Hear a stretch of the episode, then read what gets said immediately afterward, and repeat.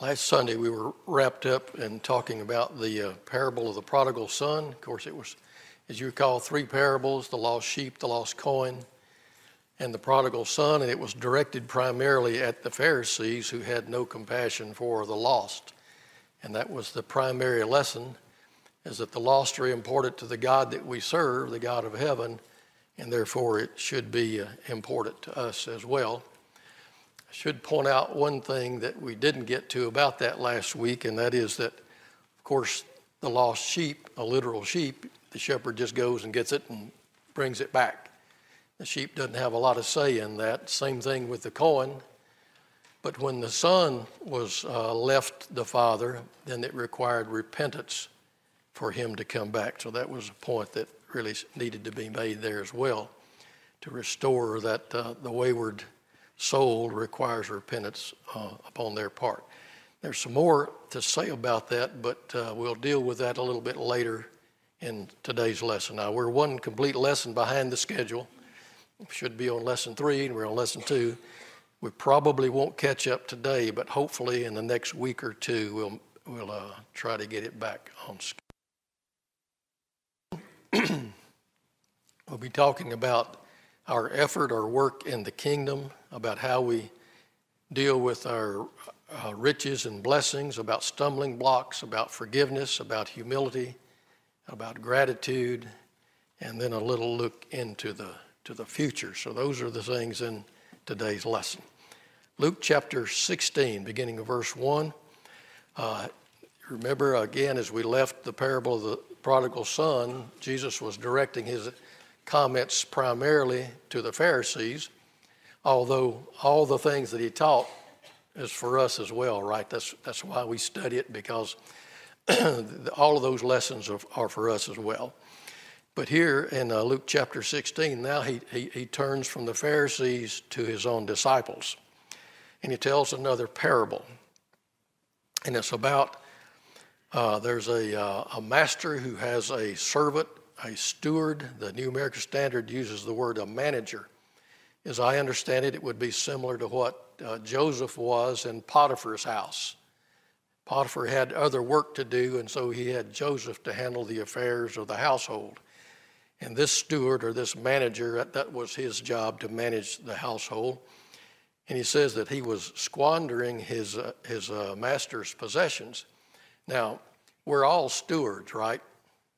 We're all stewards. Everything that we have, whether it be physical possessions or, or talents and abilities, they're all gifts from God, and we're to be good stewards of all of those blessings. In the 1 Corinthians chapter 4, verses 1 and 2, it tells us uh, it is required of stewards that one be found trustworthy. In Galatians uh, 6 and verse 5, it says, We must, uh, everyone must bear his own load it's kind of interesting there in Galatians 6 and verse 2, he, just, he had just said we need to bear one another's burdens. Okay? In verse 5, he said you got to bear your own load. So there's a difference there. We can help bear someone else's burdens, but the load he's talking about in verse 5 is our own responsibilities. It's like the parable of the talents. Uh, whatever talents I have, whatever abilities, whatever possessions I have, you can't use those for me. I have to do that. I can't use yours for you. You have to do that. We all have to bear our own load in, in that regard. And so we're to be good stewards. But this fellow in this parable was not a good steward. He was not properly using his, his uh, master's uh, possessions. In fact, he was squandering those possessions, and the master finds out about it. And so he calls him in and says, What, what is this you're doing here? uh, you can no longer uh, be the manager of my house. So immediately, this fellow starts thinking. He says, Well, I'm not strong enough to dig, it says. I guess he's talking about maybe uh, farming, that kind of thing. So I'm not strong enough to do that, and, and I'm ashamed to go out and, and beg for a living. What, what can I do? So the wheels start turning, right? He says, I know what I'll do. And so he calls in everybody that, that owed the master something and as I understand it, what he would do is uh, he would allow them to pay just a fraction of what they owed and then write it off as paid in, paid in full. And so he was really, what what he was doing, he was making friends, right? He said what he wanted to do was uh, find some people that would welcome me into their homes when he lost his job. And so he's using his master's goods and master's possessions and money to buy friends, is, is what he's doing here. And so if you skip down to this Luke 16, verse 8, amazingly enough, it says, And his master praised the unrighteous manager. So he's been squandering his possessions, and now he's giving away the master's possession, and yet the master praised him. Why did he praise this unjust, dishonest steward and all this bad things and mismanagement he was doing, the master praised him. Why did he praise him? In a weird kind of way, he was showing mercy to the others by forgiving partial of their debts, even though his motive wasn't right. All righty, he did do that. Any other thoughts? He, he goes on to say there in verse 8 um, he praised the unrighteous manager because he acted shrewdly. So the praise was for him not, not because he did wrong, but because he used his head to provide for himself after he lost his job. And so then he goes on to say, For the sons of this age are more shrewd in relation to their own kind than the sons of light. What does that mean? So he's making an application now. He's praised this unjust, dishonest steward for being shrewd. And now he's going to make an application to us. What is that application? Don't be like that. Yeah, that's about as simple as you can say it in. Don't be like that. Well, in a, in a way, in one sense, it's, it's we ought to be like him, but not with. Yes, sir. Well, I wasn't going to interrupt. I was just going to Go ahead. I think, I think what he's saying is those in the world are often putting much more effort and are much wiser in the way they are doing what they're doing. And even though it's wrong, that's what they're doing. And we ought to be putting that kind of effort and that kind of thought into what we are doing. Exactly. So he's saying that, just the people of the world are oftentimes uh, use a lot better judgment in the physical things of this life than I'm going to say Christians or disciples of Christ do in spiritual things. They put more time, more planning, more effort, more commitment, more work into obtaining the physical things than, than sometimes Christians do in the spiritual. And you just think about that. Uh, reading this, and boy, I had to turn around and kind of go look in the mirror. I said, boy, you know, how much, how much effort am I putting into it? Uh, how much time, how much thought, uh, how, how much am I engaged in the work in the kingdom? Or do I just come and sit on the pew and let everybody else do all the work? Or am I really a part of it? When I get up in the morning, what am I thinking about? Lord, thank you for another day. Help me to make this day something for good and not for evil. And, and how, how much am I engaged in the work? And look, how much effort did I put into making a physical living? And now, how much effort am I putting into making a spiritual living, so to speak? If you understand what I mean. So, see, there's the contrast. The, the steward was a bad steward, but he was shrewd in obtaining physical things. And he's saying we should be shrewd too. In that sense, we ought to be like the steward, only in spiritual things. Not don't be like him in the physical things. Okay, that's that's not what he's after here. Now the next verse, to me, I had to really, I, it may be really plain to you. I had to really give this thing some thought. Verse nine, he says, "And I say to you."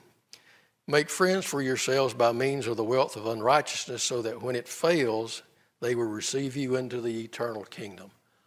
What is he saying there? I think using sarcasm. Sarcasm? Okay. I hadn't thought about it like that. okay. Uh, Any, any other thought? Danny? I think you think, use your wealth and riches to help others, and then you get to heaven. All right. See, that, that was kind of my thought. Alan? I think the word unrighteous there kind of triggers us to think it's like sinful. I don't think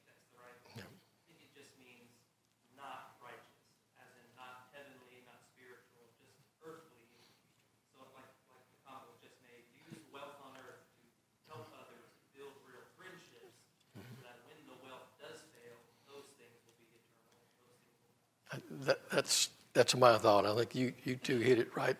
Uh, was there somebody that I missed? Anybody else? Um, my mind went to Matthew chapter 25, Danny. You know, when there's a, the, the judgment scene, and Jesus said, uh, I was hungry and you fed me, and thirsty and you gave me drink, and so on. You remember all that. As much as you did it, the least of these, you've done it unto me.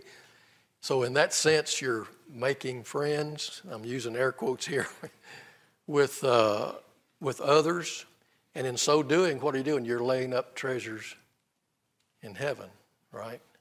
You're laying up treasure in heaven. And going going back to Galatians chapter uh, six, bear ye one another's burdens. What about when in within the church? And uh, we're encouraging one another, and we consider one another to provoke to love and good deeds and, and, the shortest, easiest way to say it, we're helping each other to get to heaven. And so, how shrewd are we in using our time and energy and talents and, yes, physical possessions? I think, as Alan was pointing, that's what he's talking about the unrighteous wealth. That's just worldly, physical possessions. He's nothing sinful about just having those. A lot of righteous men were wealthy uh, but it's how do you use them? And again, you get back to the parable of the talents and those kinds of things. So he seems to be saying to me that we need to be uh, more effort, more time, more planning, more work in using the blessings that we have in spiritual ways and making friends of our brethren and other people in the world. Yes, so Brian. Just thinking that, uh, you know, this individual, this unjust steward, he made a calculation. He took an appraisal of the situation, and he made a calculation as to what he needed to do with these physical goods. And I think there's uh, a calling there for us to examine the balance. Think about that prior chapter, where it's focusing, focusing on the lost. And, you know, we need to be about the spiritual business, but we're also gonna have to make a calculation with what to do with our physical goods. Yeah. And then there's, there's always that little bit of balance that has to be made there as to what we're gonna do with what we've been blessed with. And we have to get away from the idea, okay, if, if I use my goods to help somebody else, then I've just lost that. You know, I could have used it for myself, but now it's just gone. No, you get a better reward from that than you ever would have done using it for yourself, right? So we need to think about that and, and about uh, those souls that you're talking about. Any other comment there? Uh, Dan? Uh, Not to take away from the other comments, I think another reasonable interpretation of verse nine is that the wording is accommodative to draw a parallel to this parable itself. As in, here's a man who uh, went to preparatory means to make sure that he wasn't destitute and without anything to provide for himself. And he did so by unrighteous manner. But he's, he's saying that the, the people of the world have more care and more attention to preparing for the future than the sons of light did at times. And, and so I think the wording is accommodated. Not that he's telling us, uh, lie, cheat, and steal, do whatever it takes to prepare for yourself. But, he, but he's making the contrast with preparing for the, the temporary things of the world with the eternal dwelling. In other words, prepare for the future in making the parallel to th- this unjust man. Yeah. So it, it was more the, the effort than the means. The Yes, right. the, the preparing for the future. Exactly. Right. Very good, very good. Good thoughts. Anybody else? Okay, we get down to, to verse uh, 13. He talks about you cannot serve God and mammon, so you, you use the mammon, your earthly wealth, for good, not for selfish purposes.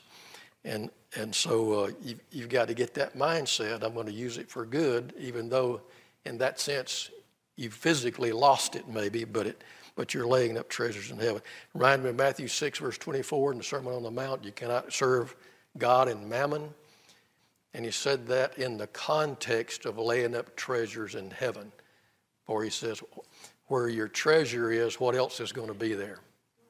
That's where your heart, that's where your thoughts, uh, your attention, your, your energy is going towards that. Uh, it's an interesting passage in 1 Timothy chapter 6. And starting with verse 17, he's talking about rich people here. He says, Instruct those who are rich in this present world uh, not to be conceited or fix their hope on the uncertain riches. So don't fix your hopes on those riches you've got in this world, but on God. There's where your hope should be. Who richly supplies us with all things to, jo- to enjoy. Instruct them to do good, to be rich in good works, to be generous, to be ready to share. See, there's, there's how he's using his riches properly, right? And what's the result of that? Storing up for themselves the treasure of a good foundation for the future,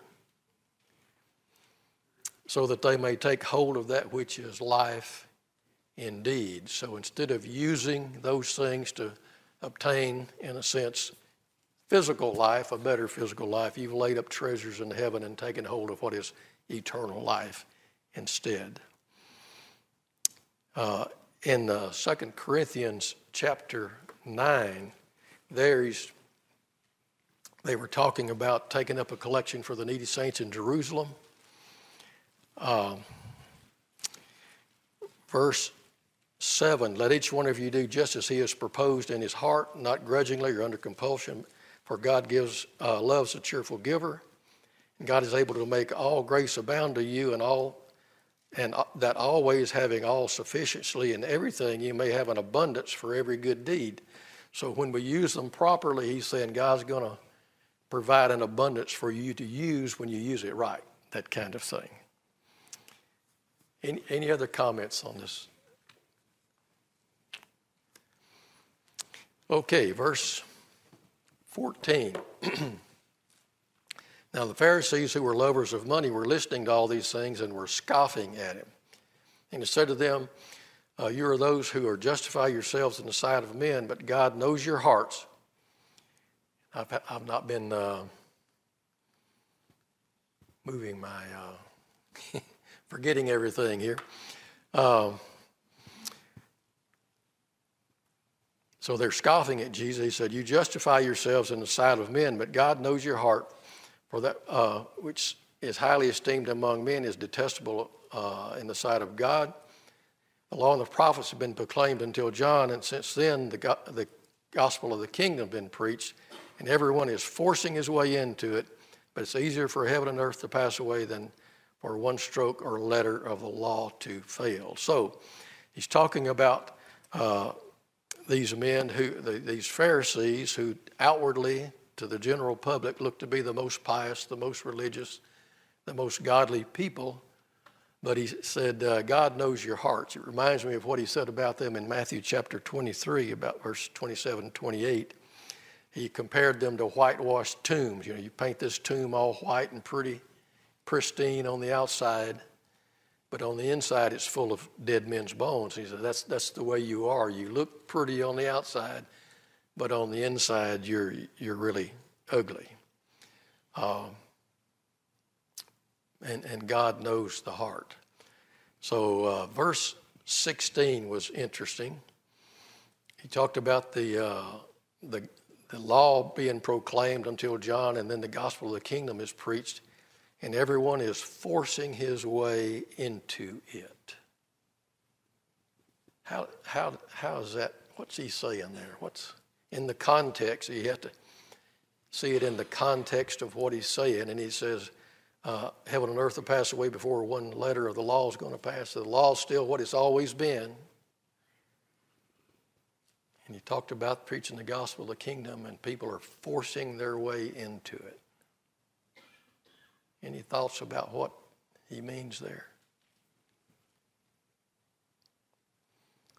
I think, isn't he talking about their they're trying to do the same as they did with the old law. You remember back in Jeremiah 5 when God said, An appalling and a horrible thing has happened in the land? You remember what happened? He said, The prophets prophesy falsely, the priests rule on their own authority. And my people love it so. He said, You've been ignoring my law, and you think I'm going to be with you anyway. I was thinking back about uh, they're doing the same thing in Matthew chapter 3 when John was baptizing. Remember, the Pharisees and the Sadducees came to be baptized too? And he called them what? A brood of vipers. He says, What you need is the R word. What was that? To repent. That's what you need. Just coming and being baptized, immersed in water without repentance is worthless. And so it seems that they were coming and trying to, to reap the benefits of whatever you would get from baptism, but they weren't willing to repent. And it seems like that's what, to me, that's my thought of what he's saying here, trying to force their way. I want in the kingdom, but I'm going to get in my way instead of God's way. It's what they're trying to do. And of course, we know that won't work. you can't get in the kingdom like that. And so, any other thoughts there? I don't want to. And so then he goes and, and he, he says something that seems to be completely uh, out, of, out of context. He just says, Everyone who divorces a wife and marries another commits adultery, and he who marries one who is divorced from a husband commits adultery. Why would he throw that something about marriage and divorce in here when he's been talking about other things, about how they were pretty on the outside, ugly on the inside, forcing their way into the kingdom?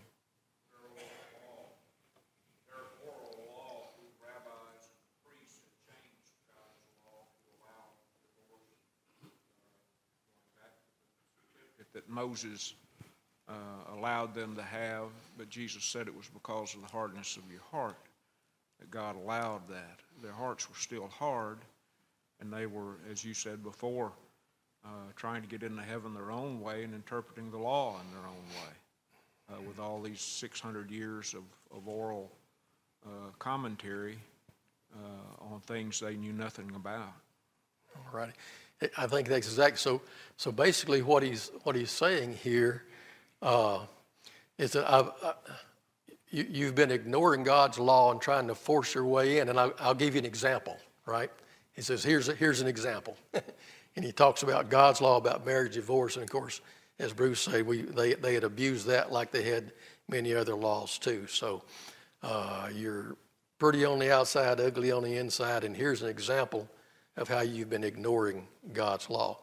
And so then he gets back to this thing. They, remember, they were scoffing about what Jesus was saying about using your earthly wealth. Okay?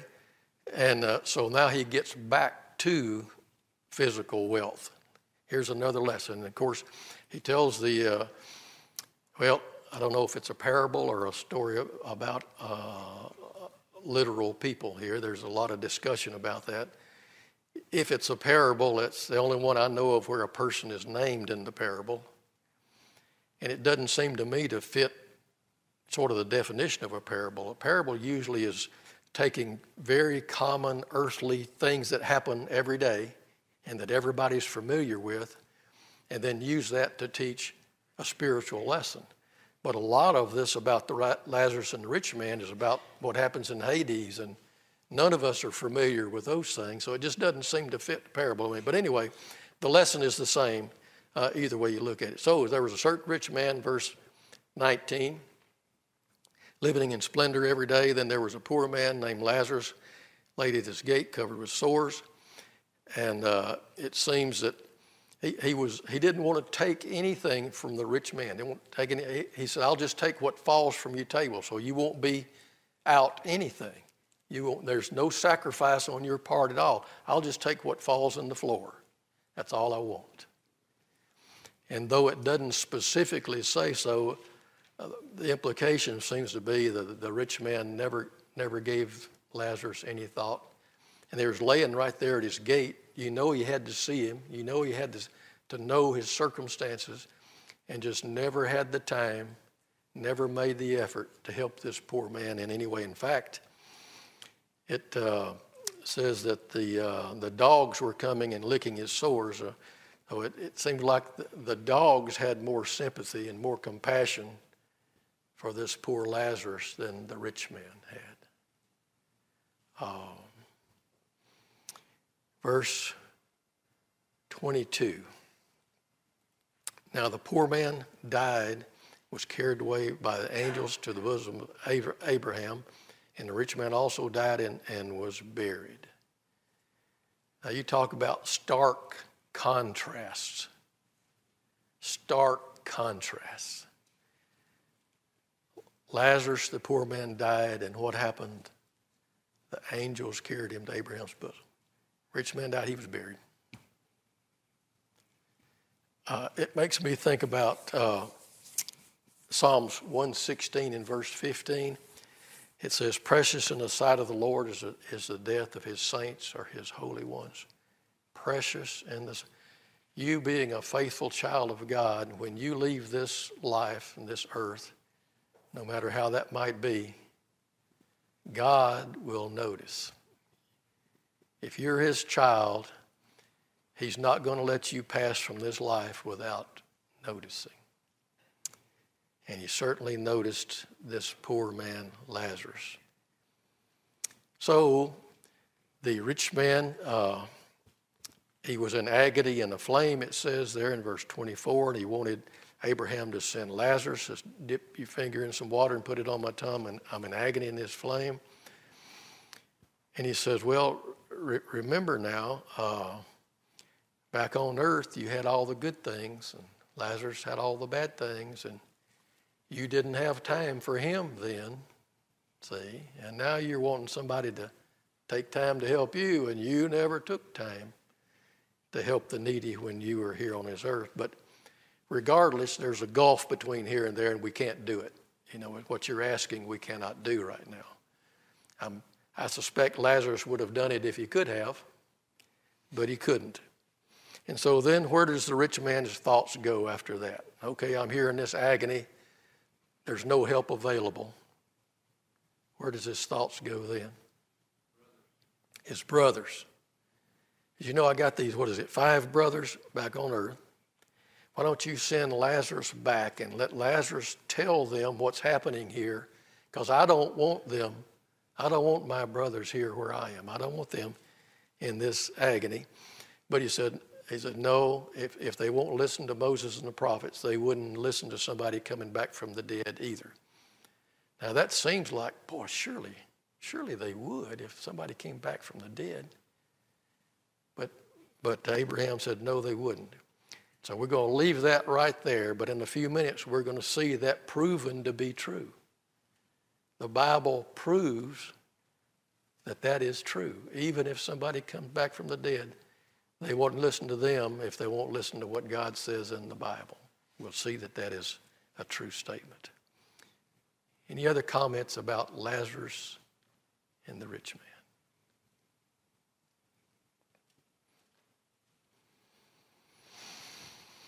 Okay, in uh, John, yes. Oh, hey, sorry.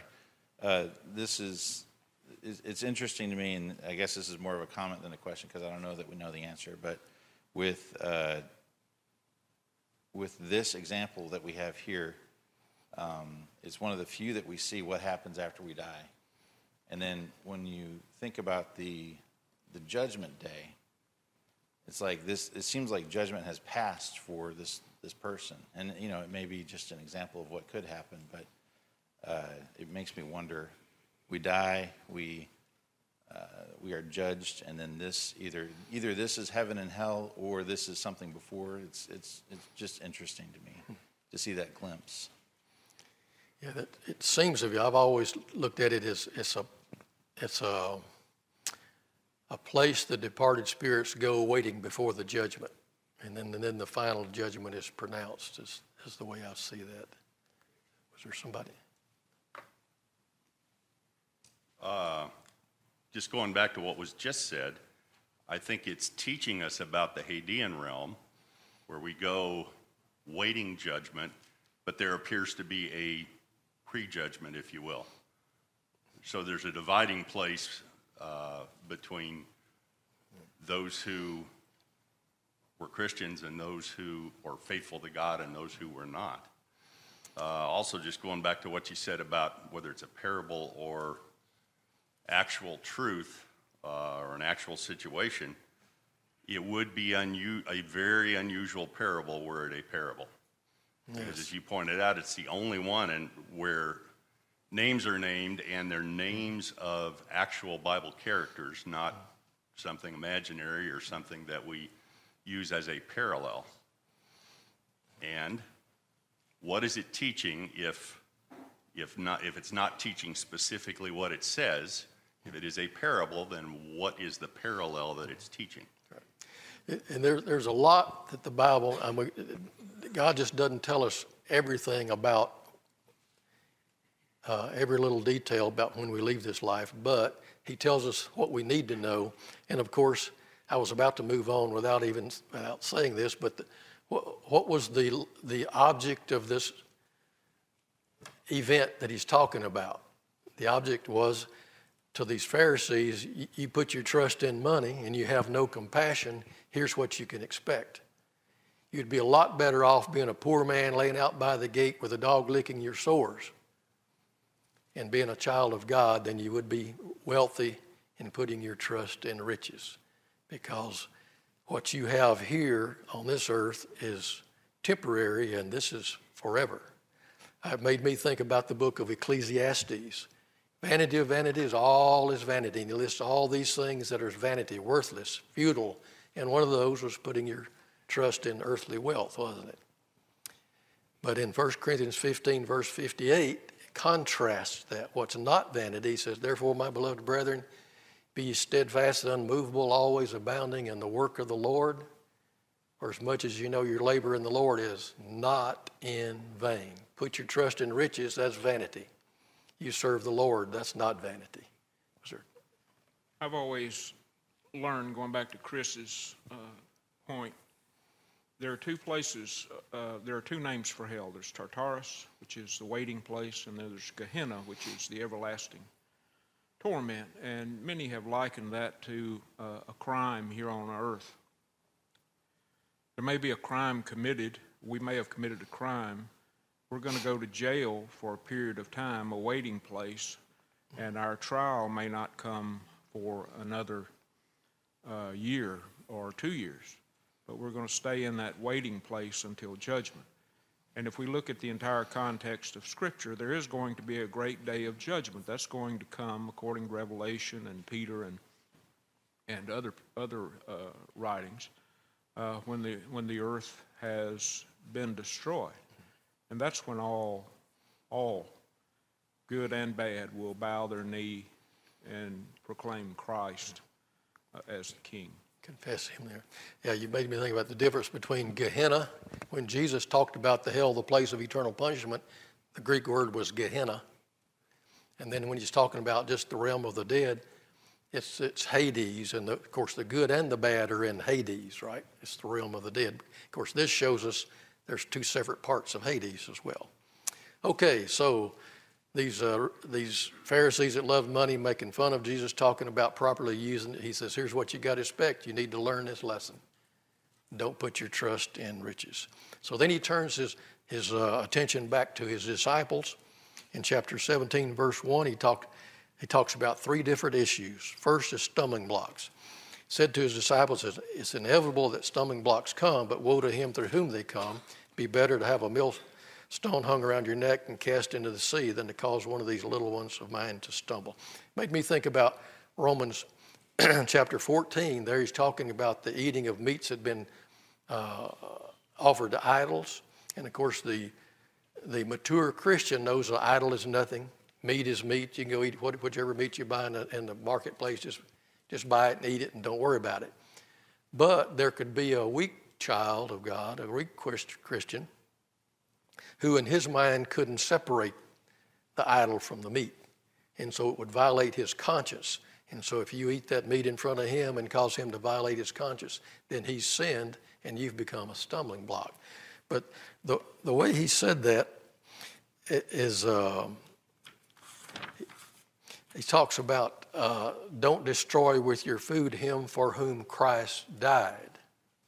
And see, so that's what we have to have in our minds uh, I think uh, 1 Corinthians chapter 8 says a very, very similar thing about uh, what you do in this life. Sometimes you have freedoms to do things that's not wrong in and of itself, but in doing so, you could cause to stumble that one for whom Christ died. And so when we look at our brethren, when we look out into the world, and we see people doing all kinds of evil things, maybe, what, what are we seeing when we see that person?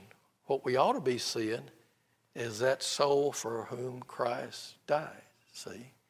And be doing whatever we can do to bring that person in to closer to Christ and not doing things that would make somebody stumble that already is a child of God. See that person as, as one for whom Christ died. Then he turns to uh, forgiveness. Be on your guard. If a brother sins, rebuke him. If he repents, forgive him. Or if he sins against you seven times a day and returns to you seven times saying, I repent, forgive him. And the apostle says, increase our faith.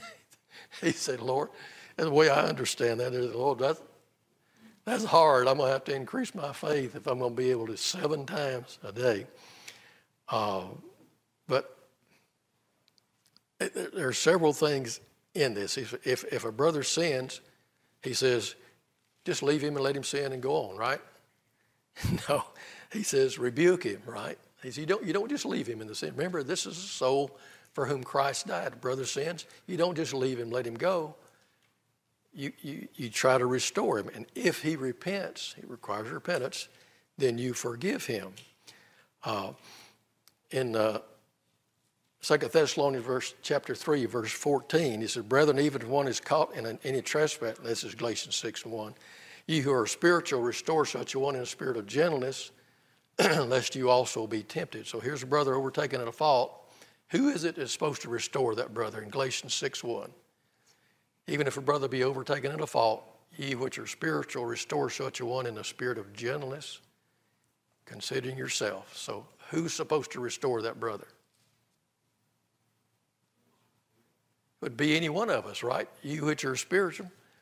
Is it, is it always the preacher that's got to do it? Is it always the elder, the deacon that's got to do it? No, if you're spiritual, you see a brother overtaken in a fault, restore that brother in the spirit, and always in the spirit of gentleness, humility, and never uh, holier than thou kind of thing. Now, referred to Second Thessalonians. If anyone does not obey our instruction in this letter, take special note of that person, don't associate with him so that you be put to shame, yet do not regard him as an enemy, but admonish him as a brother. So you still got to admonish, okay? Bring that brother back. But remember, he's your brother. He's a soul for whom Christ died. And always, always, always, the object is to save and not destroy. Okay? So forgive that brother. When he repents, you forgive him. It's, it's like wiping the slate clean. Then he talks about here's, a, here's another man who has a, a slave, a servant, and the servant is out working in the fields all day long. And he comes in in the evening, and it's supper time, and he said, That slave doesn't just sit down and eat supper himself. What does he do first? He prepares, right, he serves his master, He prepares the master's meal, and then he's able to sit down and eat. And he says, and so you too. There, there's us. He's talking to us now, right? You too. When you do all things which are commanded to say, we are unworthy slaves, we have only done that which we ought to have done. So if we spend every minute and we use of our lives, we use every blessing we've got the very best we can in God's service, and the judgment day comes and we can stand before the Lord and say, Lord, I've earned it, you owe it to me, I want heaven. Can we do that? Just an unworthy servant. I'm just, I've just done what I'm supposed to do. I'm saved by grace. What I want on Judgment Day is, is mercy, not justice, right? Still, what? So there, there's never, we talked about this earlier, there's never, ever, ever a time in life of a Christian where we ought to be puffed up with pride and uh, arrogant and that kind of thing, but a humble servant. When I've done everything I can, still I'm just an unworthy servant. So then we, we uh, get to John chapter 11. We jump from Luke over to John. We're not going to have time to finish this, but you know how it went. Uh, Here's, here's Lazarus. There's Mary and Martha and Lazarus live in Bethany. And uh, in uh, Lazarus got sick in verse 5. This is John chapter 11, verse 5. It says, Jesus loved Mary and Martha, uh, her sister, and Lazarus. So these were friends that he had developed. And Jesus is still over in Perea. He's a two day journey away. And Lazarus got sick, so they send a messenger over and tell Jesus, Come quickly. Lazarus is sick. And Jesus stayed two more days. I thought he loved Lazarus. Why didn't he just leave right then and come right back and heal Lazarus? Bible says he loved him and he stayed two more days knowing full well that Lazarus was going to die. And apparently he died about the time the messenger got to Jesus. It must have been just almost exactly when that messenger got there that Lazarus died. Jesus loved him, so why didn't he just go ahead and leave immediately and go back and heal Lazarus? All right. He's going to use this to uh, so that others may believe is what it.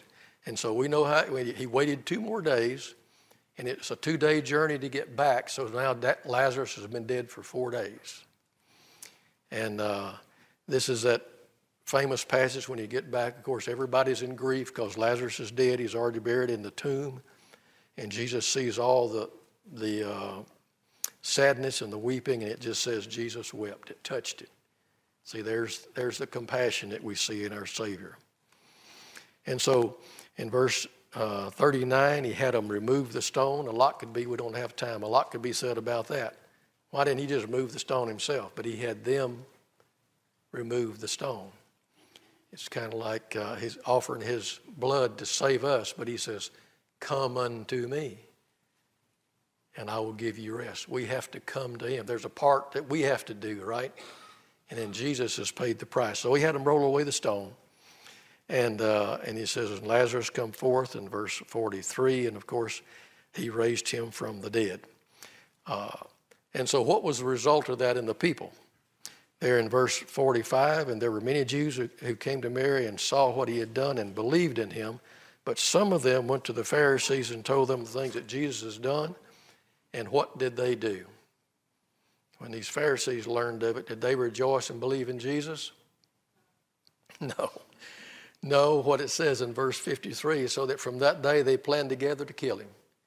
It just increased their desire to kill Jesus. And we'll see in chapter 12 and verse 10, not only did they want to kill Jesus, they wanted to kill somebody else Lazarus. And in thinking about it, it reminded me of Zechariah 7, verses 9 through 12. And I keep forgetting to, uh, to move this. Uh, that uh, he was talking about the Israelites before the Babylonian captivity.